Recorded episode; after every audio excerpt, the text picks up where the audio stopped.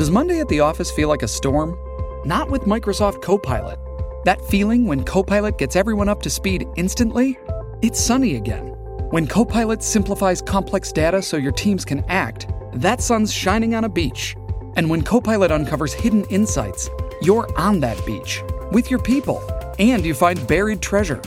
That's Microsoft Copilot. Learn more at Microsoft.com slash AI for all.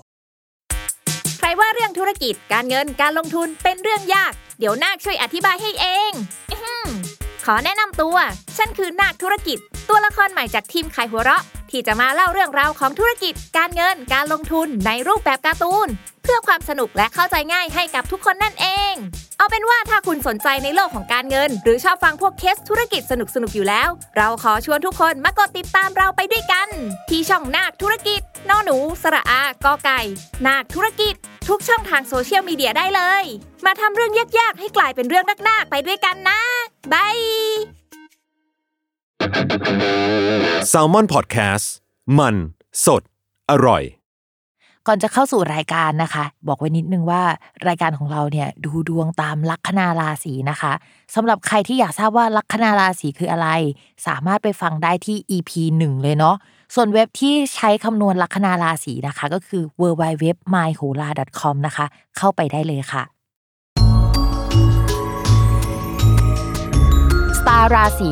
ที่พึ่งทางใจของผู้ประสบภัยจากดวงดาว สวัสดีค่ะ ยินดีต้อนรับเข้าสู่รายการสตาร์ราศีที่พึ่งทางใจของผู้ประสบภัยจากดวงดาวค่ะสำหรับสัปดาห์นี้นะคะ ก็เป็น EP ที่ 36 แล้วนะคะ เป็นสัปดาห์ที่พิมพ์ยังคงนั่งอัดอยู่ที่บ้าน เอาจริง ๆ เริ่มชินแล้วล่ะว่าเราเออจะต้องนั่งอัดสตาราศีที่บ้าน มันเป็นอีกบรรยากาศหนึ่งจริง ๆ นะที่มันจะมีความมันไม่ใช่ห้องทำงานอะมันก็ชิลขึ้นกว่าเดิมนะคะ แต่ว่าสัปดาห์หน้าเดี๋ยวพิมจะกลับไปอัดที่ Salmon Podcast แล้วก็บรรยากาศเก่าๆ ก็จะกลับมา จริง ๆ คิดถึงทุกคนมากเลยอะ่ะเพราะว่าไม่ได้เจอกันสักพักใหญ่แล้วสำหรับสัปดาห์นี้นะคะ ก็จะเป็นดวงของวันที่ 21 ถึง 27 มิถุนายน ก็จะมีดาวย้ายทั้งหมด 1 ดวงนะคะ ก็คือดาวศุกร์ค่ะ เมื่อวันก่อนดาวศุกร์ก็ย้ายเข้าสู่ราศีมิถุนกันไปแล้วทำให้หลาย ๆ ราศีมีสภาพคล่องทางการเงินมากขึ้น จริง ๆ แล้วพิมมองว่าไม่ใช่แค่บางราศีนะที่ได้ผลดีจากดาวศุกร์ย้ายอะ่ะ เรามองว่าทุกราศีถึงแม้ว่าผลมันจะไม่ได้ส่งผลดีขนาดนั้นอะ่ะ แต่การที่ดาวศุกร์มันย้ายออกมาที่ราศีมิถุน แทนที่มันจะไปกระจุกอยู่ร่วมกับดาวอื่น ๆ ในอีกหลายดวงในราศีพฤษภอะ่ะ มันส่งผลในแง่ของการเฮ้ยมันชัดเจนสักทีหนึ่งถ้าได้ก็ ได้แบบชัดเจน ถ้าไม่ได้ก็มันชัดเจนว่าไม่ได้อะไรประมาณนั้นนะคะ ความอึดอัดมันก็จะลดลง แต่คราวนี้ดาวศุกร์เขาย้ายไปอยู่ในราศีกรกฎปกติแล้วในทางโหราศาสตร์ไทยอะราศีกรกฎเป็นราศีที่เมื่อดาวศุกร์ไปอยู่แล้วเขาจะได้เหมือนเป็นตำแหน่งพิเศษ เป็นตำแหน่งที่เราเรียกว่าราชาโชคนะคะ สำหรับราชาโชคเนี่ยในหนังสือเขาจะบอกว่าเป็นที่นิยมชมชอบ มันจะมีสองตำแหน่งด้วยกันที่เป็นโชคแบบนี้ค่ะ ก็คือราชาโชคกับเทวีโชค ในหนังสือเขาไม่ได้แบ่งหมวดนะว่าเป็นที่นิยมชมชอบสำหรับผู้หญิงหรือผู้ชาย แต่เท่าที่พิมพ์สังเกตเพื่อนๆพิมพ์ คนที่มีราชาโชคจะเป็นคนที่ถูกนิยมในคนหมู่มากเลย โดยเฉพาะผู้ชาย ยิ่งผู้หญิงมีราชาโชคในดวงเกิดเนี่ยก็จะเป็นสวย popularเป็นคนที่ ใครเห็นโดยเฉพาะผู้ชายแล้วก็ชอบ ในขณะที่ถ้าพิมพ์มีเพื่อนเป็นผู้ชายนะ พิมพ์เห็นเขามีดาวเทวีโชคเนี่ยพอไปสืบหรือว่าไปใกล้ชิดลึกๆเราก็จะเห็นว่าเฮ้ยเขามีแม่ยกตลอดเลยอะ่ะเขาเป็นแบบนี้ตลอดอะไรอย่างเงี้ยนะคะ ทีนี้ดาวราชาโชคอะ่ะก็คือดาวศุกร์ราชาโชค แล้วมันไปเจอดาวอังคารที่เขารักกันด้วยนะ ดาวศุกร์ในตำแหน่งราศีกรกฎจะทำให้เรามีคนเข้ามาสนิทสนมมากขึ้น หรือว่ามีสังคมใหม่ ๆ แต่ว่าถ้ามองไปที่ฝั่งตรงข้ามของดาวศุกร์กับดาวอังคารที่เขาอยู่กันตอนนี้นะ มันจะมีดาวเสาร์อยู่ด้วยค่ะปกติดาวเสาร์เขาเจอคนที่ผูกใจยากมากเลยอะ่ะ คือเหมือนว่าชีวิตเขาเนี่ยคบกันอยู่คนเดียวกับราหูนะคะ ที่เป็นดวงที่คบกันแล้วเจอกันแล้วมันดี แต่ว่าเมื่อดาวอื่นๆ ไปเจอมันจะส่งผลในแง่ร้ายมากกว่า อย่างดาวศุกร์เจอดาวเสาร์บางครั้งมันก็จะแปลว่า ความรักมันถูกจำกัดกรอบเอาไว้ ทรมาน อกหักก็ได้นะเสียใจก็ได้ หรือว่าไปเจอกับความรักไม่เต็มเม็ดเต็มหน่วยอะ่ะ เช่น ไปเจอกับคนที่ชอบกันกับเรามาก แต่ว่าเขามีเจ้าของอยู่แล้ว ก็เป็นลักษณะแบบนี้ได้ ดาวเสาร์อะเขาก็ไม่ได้เจอกับดาวศุกร์อย่างเดียวในช่วงนี้เขาก็เจอกับดาวอังคารด้วย ซึ่งดาวอังคารย้ายมาอยู่ช่องราศีกรกฎพักหนึ่งแล้วนะคะ ก็ทำให้ความสัมพันธ์ในช่วงนี้อาจจะมีปัญหาได้ง่าย งานการอะไรที่เราทำอาจจะมีการเปลี่ยนแปลงดาวอังคารเวลาเจอกับดาวเสาร์อะไรที่อยู่ในเชิงโครงสร้างอะมันเปลี่ยนไป เรามองว่า ข่าวสำหรับในช่วงนี้นะ ประมาณ 2 เดือนนี้แล้วโดยเฉพาะช่วงประมาณเดือนมิถุนายน แล้วก็วันที่ 21 มิถุนายนเป็นต้นไป เราน่าจะได้ยินข่าวเกี่ยวกับการเงิน ที่มันไม่ค่อยดี เช่น มันไม่สามารถเอาเงินออกมาใช้จ่ายได้ชัดเจน มีโอกาสที่ประเทศหรือภาพรวมมันจะมีหนี้มีสินเยอะกว่าเดิมนะคะ ส่วนเรื่องเกี่ยวกับความรักความสัมพันธ์พิมมองว่าช่วงนี้จะไม่ค่อยดีสักเท่าไหร่ เช่น มีความรักเกิดขึ้นใหม่ได้ในช่วงนี้นะคะ แล้วก็ความรักเก่าๆอะก็ยังทุลักทุเลเหมือนกับว่าต้องระวังเรื่องรักสามเศร้ามือที่สาม ถึงแม้ว่าเราไม่ใช่คนเจ้าชู้นะ อะไรแบบนี้มันก็จะเกิดขึ้นได้ เช่น มีรักสามเศร้าโอเค ชอบกับคนใหม่มาก แต่ว่าก็ต้องอกหักอยู่ดี เพราะว่าเราคบกับเขาไม่ได้ หรือถ้าสมมติว่าพื้นดวงของคนรักของเราไม่แข็งแรง ก็อาจจะแปลว่าเราไปเลิกกับคนเก่ามา เพื่อที่จะคบคนใหม่อะไรอย่างเงี้ยหลาย ๆ อย่างมันไม่ค่อยน่ารักนะคะ ภาพรวมเนี่ยมันเหมือนเป็น hate love relationship อะทั้งรักทั้งเกลียดหรือว่าทั้งรักทั้งทุกข์ไปในเวลาเดียวกัน อันนี้ก็พูดถึงดาวศุกร์ดาวเสาร์ดาวอังคารรวมๆกันไปนะคะ มันไม่ค่อยน่ารักสักเท่าไหร่ ถามว่าสัปดาห์นี้มันเป็นสัปดาห์ที่ต้องระมัดระวังอะไรบ้าง พิมมองว่าทุกเรื่องเลยนะ มันน่ากลัวจริง ๆทีนี้นอกจากเรื่องที่พิมพ์พูดไปช่วงนี้พิมพ์สนใจเรื่องการลงทุนทุกคน เพราะว่าลองเอาโหราศาสตร์เนี่ย มานั่งดูเทียบกับบิตคอยน์แล้วก็เลยจะพูดเรื่องนี้บ้างในสตาร์ราศีสำหรับใครที่ชอบนะคะ คอมเมนต์กันมาได้หรือว่ามาแสดงความคิดเห็นกันได้ อารัมพบทอาจจะยาวหน่อย เพราะว่าเพิ่งไปเจอเรื่องใหม่ๆมา อยากจะเล่าให้ฟัง โอเคสำหรับเรื่องการลงทุนหรือว่าเรื่องบิตคอยการที่ดาวศุกร์ย้ายไปอยู่ใน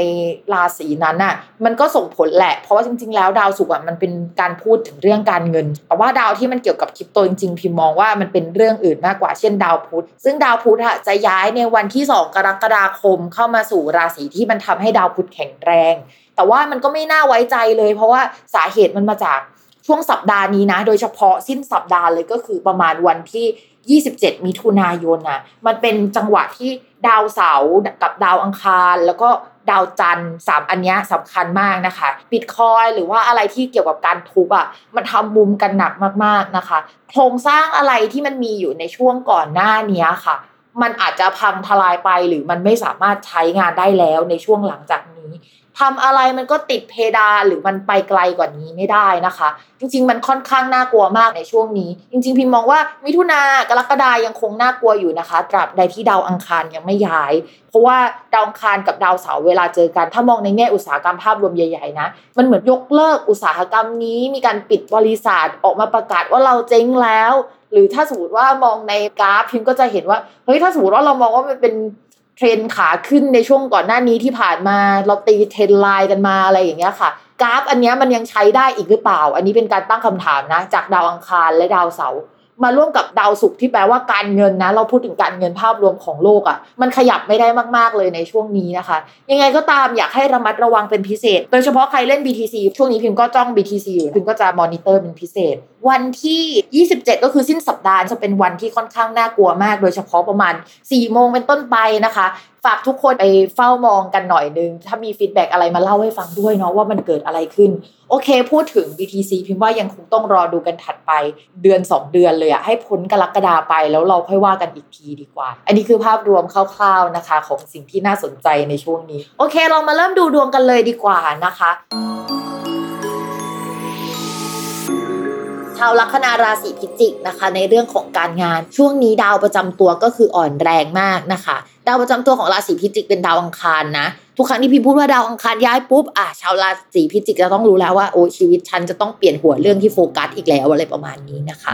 ทีนี้ช่องที่มันย้ายไปอะ มันเป็นช่องที่ทำให้หมดแรงอ่อนแรง แล้วก็ทำอะไรก็ไม่ค่อยถนัดสักเท่าไหร่อะค่ะ ช่วงนี้ก็จะทำให้ชาวราศีพิจิกเหมือนกับหมดไฟได้ง่ายนะคะ แถมเรื่องเพื่อนหรือสังคมภายนอก มันยังไม่เอื้อสำหรับการฟื้นฟูสภาพจิตใจ หรือฟื้นฟูตัวเองขึ้นมานะคะ ยกตัวอย่างเช่นสมมตินะถ้าชาวพิจิกเนี่ยทำงานในอุตสาหกรรม หรือว่างานที่เกี่ยวกับอีเวนต์อะไรอย่างเงี้ยนะ แต่ว่าข้างนอกมันออกไปไม่ได้เงี้ยเราก็ยังไม่มีแรงนึกออกปะ มันก็จะเป็นลักษณะแบบนี้แหละก็คือไม่ค่อยไหวสักเท่าไหร่ แต่มองว่าคนรักหรือว่าคนอื่นๆน่ะเพศตรงข้ามอะไรอย่างเงี้ยค่ะ ก็จะสามารถเข้ามา support ด้านจิตใจให้เราเดินหน้าต่อไปได้ เราอาจจะมีโปรเจกต์แต่ว่ามันยังคงทำแล้วออกมาไม่ดีหรือว่ามันไม่ขึ้นมือในช่วงนี้นะคะ มองว่างานบางงานมันอาจจะหลุดจากมือเราไปได้ในช่วงนี้ แล้วก็ลูกค้าที่น่ารำคาญอะไรอย่างเงี้ยอาจจะเดินออกจากเราไปได้แล้วล่ะหลังจากนี้นะคะ ก็ จะเย็นๆอีกนิดนึง พิมพ์ฝากนิดนึงนะคะ เรื่องอะไรที่มันตกลงกันไว้ก่อนหน้านี้แล้วก็มันยังไม่ชัดเจนนะคะ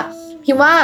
ช่วงประมาณ 1-2 สัปดาห์ข้างหน้ามันอาจจะชัดเจนนะ แต่มันชัดเจนในลักษณะที่เราไม่ได้งานนั้นนะคะ แล้วก็ move on ไปเรื่องอื่นดีกว่า ทีนี้นะคะ เรื่องเกี่ยวกับการเงินของชาวราศีพิจิก ชาวราศีพิจิกนะคะ จะมีดาวการเงิน 2 ดวงนะคะ ก็คือดาวพฤหัสดวงหนึ่งแล้วก็ดาวพุธอีกดวงหนึ่งนะคะ ทีนี้ดาวพฤหัสอะมันเดินไม่ดีแล้วช่วงนี้แล้วมันก็จะเดินไม่ดีจนถึงปลายปีนะคะ ทำให้ภาพรวมของเงินที่เราหาได้ในช่วงก่อนหน้านี้ที่มันขยับขยายไปมากกว่าเดิม มันจะไม่ขยายแล้วแล้วมันจะถอยลงนะคะ ในภาพกว้างๆส่วนเรื่องการเงินในช่วงเดือนนี้ยังไม่ค่อยดีสักเท่าไหร่อะค่ะ มีรายจ่ายเข้ามาแล้วมันก็ยังคงอึดอัดอึดอัดนะคะ บางทีเรารู้แล้วแหละว่าเราต้องจ่ายค่านี้แต่เรายังไม่ยอมจ่ายมันไปนะคะ รู้ว่ามีหนี้มีสินมีหลักรายจ่ายเยอะอะแต่ว่าสักประมาณวันที่ 2 กรกฎาคมเป็นต้นไปก็คือ โอเค เรายอมจ่ายสิ่งนี้แล้วแล้วก็จะมีเหตุให้จ่ายเงินก้อน เพราะฉะนั้นช่วงนี้นะคะ ก็พยายามอย่าเพิ่งซื้ออะไรเป็นพิเศษนะคะ เพราะว่าเงินก้อนที่จะต้องจ่ายอะมาแน่ๆ ในขณะที่ช่วงนี้นะคะ ดาวประจำตัวของเรายังเดินไม่ดีอยู่